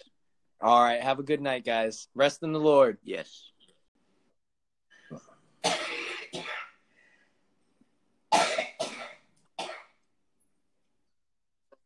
Father, thank you for this time together as a family, to read your word, to share your word, to come together and receive your word. And Father, as we yield our hearts up to you, fertile soil, we ask that you would open up our eyes and open up our ears, that you would plant your word deep within us, that your word would lay down deep roots. We ask that your Holy Spirit would come and dwell amongst us, to reside upon us, to teach us, to lead us, to show us the truth in your word. In Jesus' name we pray. Amen. 9 through what? I hadn't really decided yet, Dad. I was just going to roll with it. Let's do that.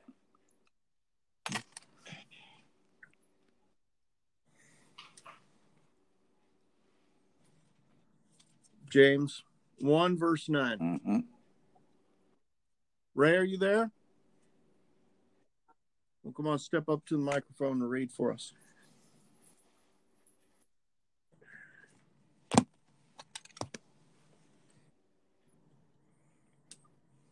Let the brother in humble circumstances glory in his elevation.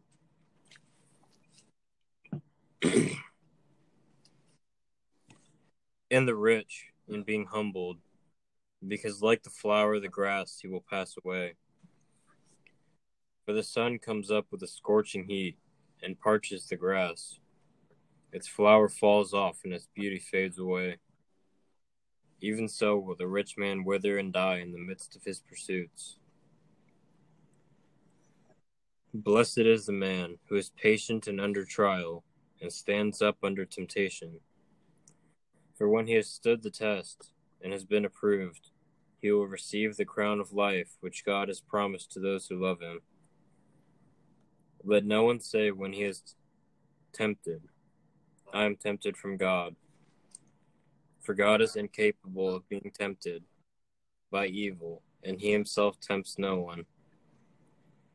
But every person is tempted when he is drawn away, enticed and baited in his own evil desire. Then the evil desire, when it has conceived, gives birth to sin. And sin, when it is fully matured, brings forth death. All right, stop right there, son. All right, so I what I get from what James is saying here is he's given us another affirmation that those who are non-believers, they don't burn forever in the fires of hell. They just burn up and they disappear. They cease to exist. They burn up and they're gone. And that's what he's saying. Don't let the brother in humble circumstances be lifted up in his highest state or glory in his highest state, that the rich is made low. Because the flower of the grass shall pass away. He's saying that they're part of the world and that everything in the world is going to pass away. Right.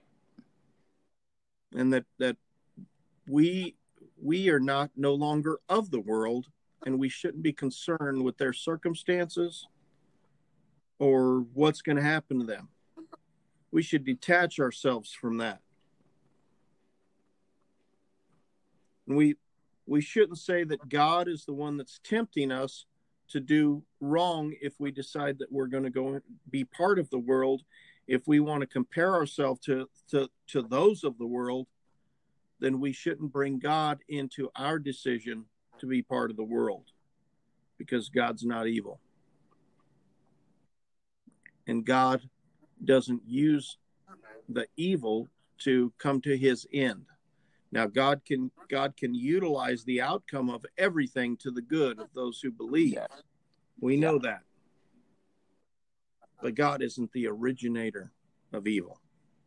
He may allow us in our decisions to allow us to end up in a situation where we're facing evil, where we're facing evil outcomes. He might allow our progression in our faith to have us face evil, in which we need to stand as sons and daughters of light. God is not the originator of evil. God knows all things, and he can use all things to the good of those who believe. Jake, why don't you step up to the microphone and continue for us, son? 15. Our desires make us sin, and when sin is finished with us, it leaves us dead. Don't be fooled, my dear friends. Every good and perfect gift comes down from the Father, who created all the lights in the heavens. He is always the same and never makes dark shadows by changing. He wanted us to be his own special people, and so he sent the true message to give us new birth. My dear friends, you should be quick to listen and slow to speak, or to get angry. If you are angry, you cannot do any of the good things that God wants done. You must stop doing anything immoral or evil. Instead, be humble and accept the message that is planted in you to save you. Obey God's message. Don't fool yourselves by just listening to it. If you hear the message and you don't obey it, you're like the people who stare at themselves in the mirror and forget what they look like as soon as they leave. Okay. For he who looks at himself and goes his own way and straightway forgot what manner of man he was. Let's go back and review that for those who are listening to it afterwards. Yeah.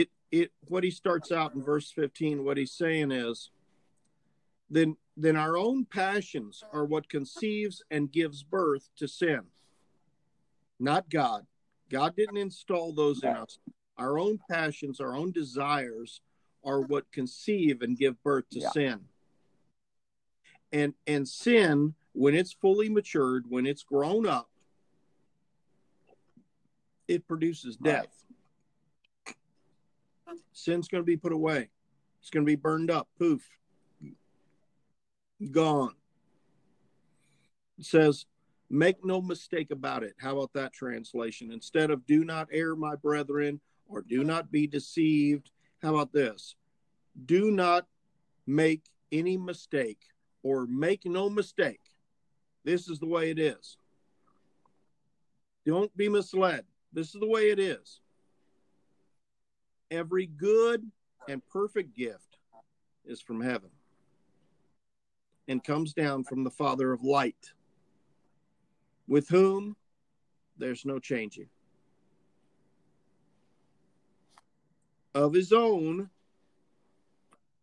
or of his own accord, he brought us into being through the message of truth. Or he opened up our ears and allowed us to hear the message of truth, and we were born again. So in a way, we're the first fruits of all the things which he made. Of all the things which he made in the earth, of all the people which he made in the earth, those of us which hear the message, those of us who receive the message, those of us who are elected to be born again and allow ourselves to be born again, those who submit to the Word of God, who listen to the Word of God and decide that we're going to allow the Word of God to dwell in us. Then that renewal in our spirits, that being born again, that becoming the new person, we then become the first fruits. We are a fruit. We are a fruit of the creation. Yeah, and this is one of the 7 crowns that we get to lay at Jesus' feet. Amen. Crown of life. Wherefore, my beloved brethren, let every man be swift to hear, slow to speak, and slow to get angry. Mm-hmm.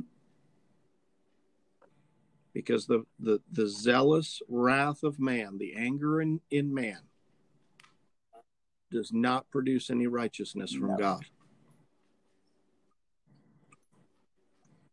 Lay apart. Now this verse that Jacob read in verse 21, I'm going to give us a different variation or a different interpretation of that verse. It says, wherefore lay apart all filthiness and superfluity of naughtiness. Let me give you something that's a little easier to read. Purge yourself, therefore, of all that is vile and of and created of or still remains in the wickedness of the world, and receive... and in a humble spirit, receive the message which has been implanted in your heart. Because that message which has been implanted in your heart is able to save your soul. It's able to cause the renewing of your spirit. It's able to cause you to be born again. And be doers of the word. That means act on the word, put that message into practice. Don't just sit there and hear it. Don't just sit there with your mouth open like a baby bird and receive it in, but take that message, take that word of God, take those, all the verses that we're reading, all the things that Jesus told us to do, and put it to practice in your life. And when you start putting it to practice in your life, that's when it comes alive. You can hear it for decades. But until you start walking and talking in accordance with Jesus, in accordance with the Word of God, it will never come alive in you. The seed is there. Yeah. It's there. Planted and watered, it's ready to come alive. And taken care of. You need to mix it with faith. And you need to move on it. For if any of you, Verse 23, for if any of you are a hearer of the word, or you simply hear the word, but you don't practice it, you're like a person that looks at their face in the natural mirror. Yeah. Okay? And they see their face, and they go their own way, and they forgot what they look like. In other words, you receive the word of God. You receive the word of life. You understood what the word of God, of life was. You got this flash of faith, but because you didn't get up and move on it, you didn't get up and do anything with it, it faded away and faded down to a little ember in you, and the fire died out. verse 25, but whoso looketh into or at the perfect law of liberty and continues therein, he being not a forgetful hearer, but a doer of the work, this man will be blessed in his deed. In other words, the ones that see, that looks into the face of the perfect law of liberty. They look into the face of the perfect law of liberty and they say, I'm going to do something. I'm going to get up and I'm going to live this word. I'm going to follow Christ. I'm picking up that cross. I'm changing my life. And they follow after him. Those ones are blessed. Those in their practice of the word are blessed in their deeds. Verse 26, if any man among you seems to be religious, but he doesn't control his tongue, he deceives his own heart, and that man's religion is in vain. So here it is. You see plenty of Christians that, you know what, they go around cussing. They say all kinds of filthy words. They talk nonsense. They like to joke, crude jokes. They haven't, none of the way that they talk, none of the way that they think changed at all. Then you know what? They deceive themselves. They're not a Christian. They're not a Christian. They're a church accoutrement, but they are not a Christian. They're like a, you ever see pictures in the ocean of the whale who's swimming along quietly, and he has a whole bunch of little fish, bottom feeders that are hanging on him, that are sucking the leftovers off of his body. That's what they become. They become sucker fish, and they're hanging on to the Church of Christ, and they're sucking the crumbs off of his body, and they have a semblance of being a whale because they're hanging on to a whale, but they are not a whale. Yeah.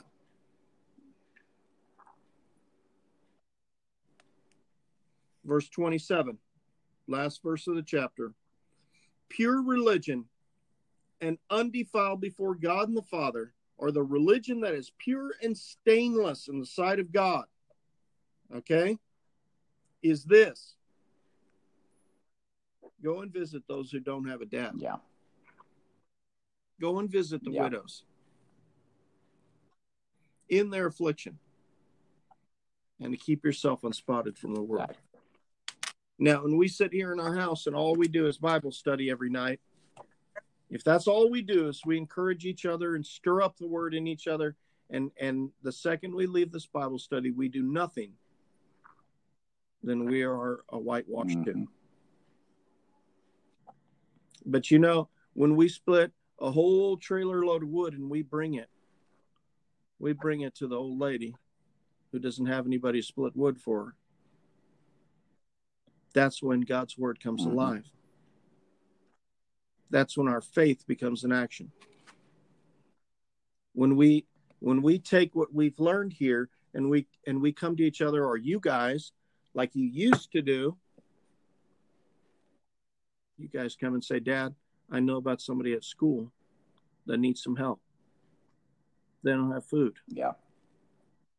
And we go and we buy groceries and drop it off at their house. That's when God's word comes alive. That's its action. That's when we walk it out. Thanks. That's when we stop caring about ourselves and we start caring about others. Right. When we catch ourselves thinking, why would we care for those people outside our house if we can pile this all up and hoard it for ourselves? Then you are no longer a Christian. You have lost the path. You have lost the way of God's word. Right.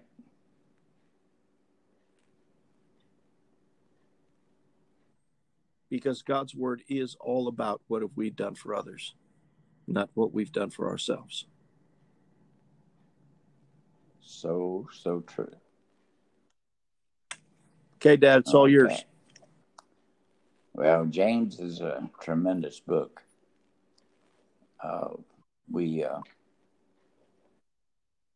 Was this the brother of Jesus? No, it wasn't, was it? No. Okay. Yeah. This was James, the fisherman, one of the sons of Zebedee. Matthew, Mark, Luke, James. Yeah. I didn't say it right. John, Peter, James and who was his brother? John and James. Yeah. Father, we thank you for the study this evening and all those, Lord, who will hear it later.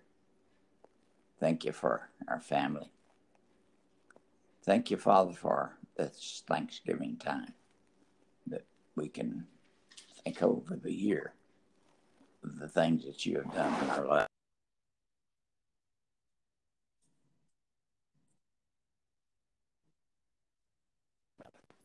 Father, I praise you.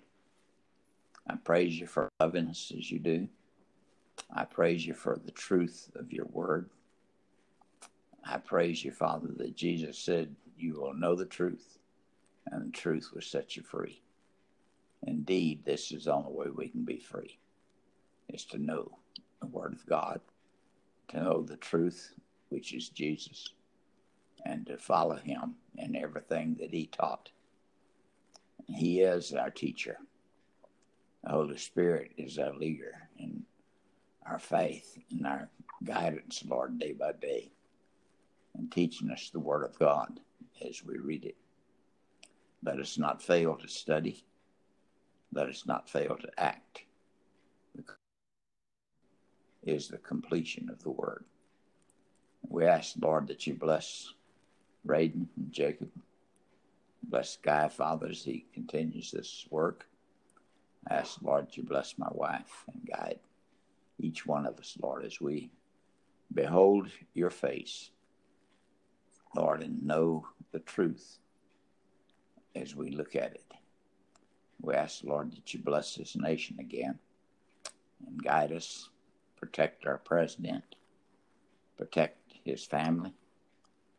And, Father, we pray that you will destroy the enemy that has tried to take over this nation. And, Father, we thank you for what you're going to do and for what you've already done, Lord. We know that you have placed this man in office for a purpose. And Father, your people failed you in 2018. And we pray, Lord, that they've learned their lesson and they'll get out and vote and be faithful to you, Father, and vote the truth. And we give you thanks and praise. And Lord, we give you thanks for your people, Israel. We ask your protection over them. And we asked you to bring them peace. Lord, you've returned them to the land, and we are grateful because this shows us the times that we're in. And we just ask you, Lord, to bless your people and cause them, Father, to begin to call upon Jesus, their Savior, and to know you, Lord. Because from my understanding, there's only about 2% of them that know you. And so, Father, we ask, God, that you do a mighty work among your people. These things we pray in Jesus' precious name tonight. Amen. Amen. Have a blessed evening. Guys, say night. Good night, Dad. Good night, Ma. We love you. Bye-bye. Bye.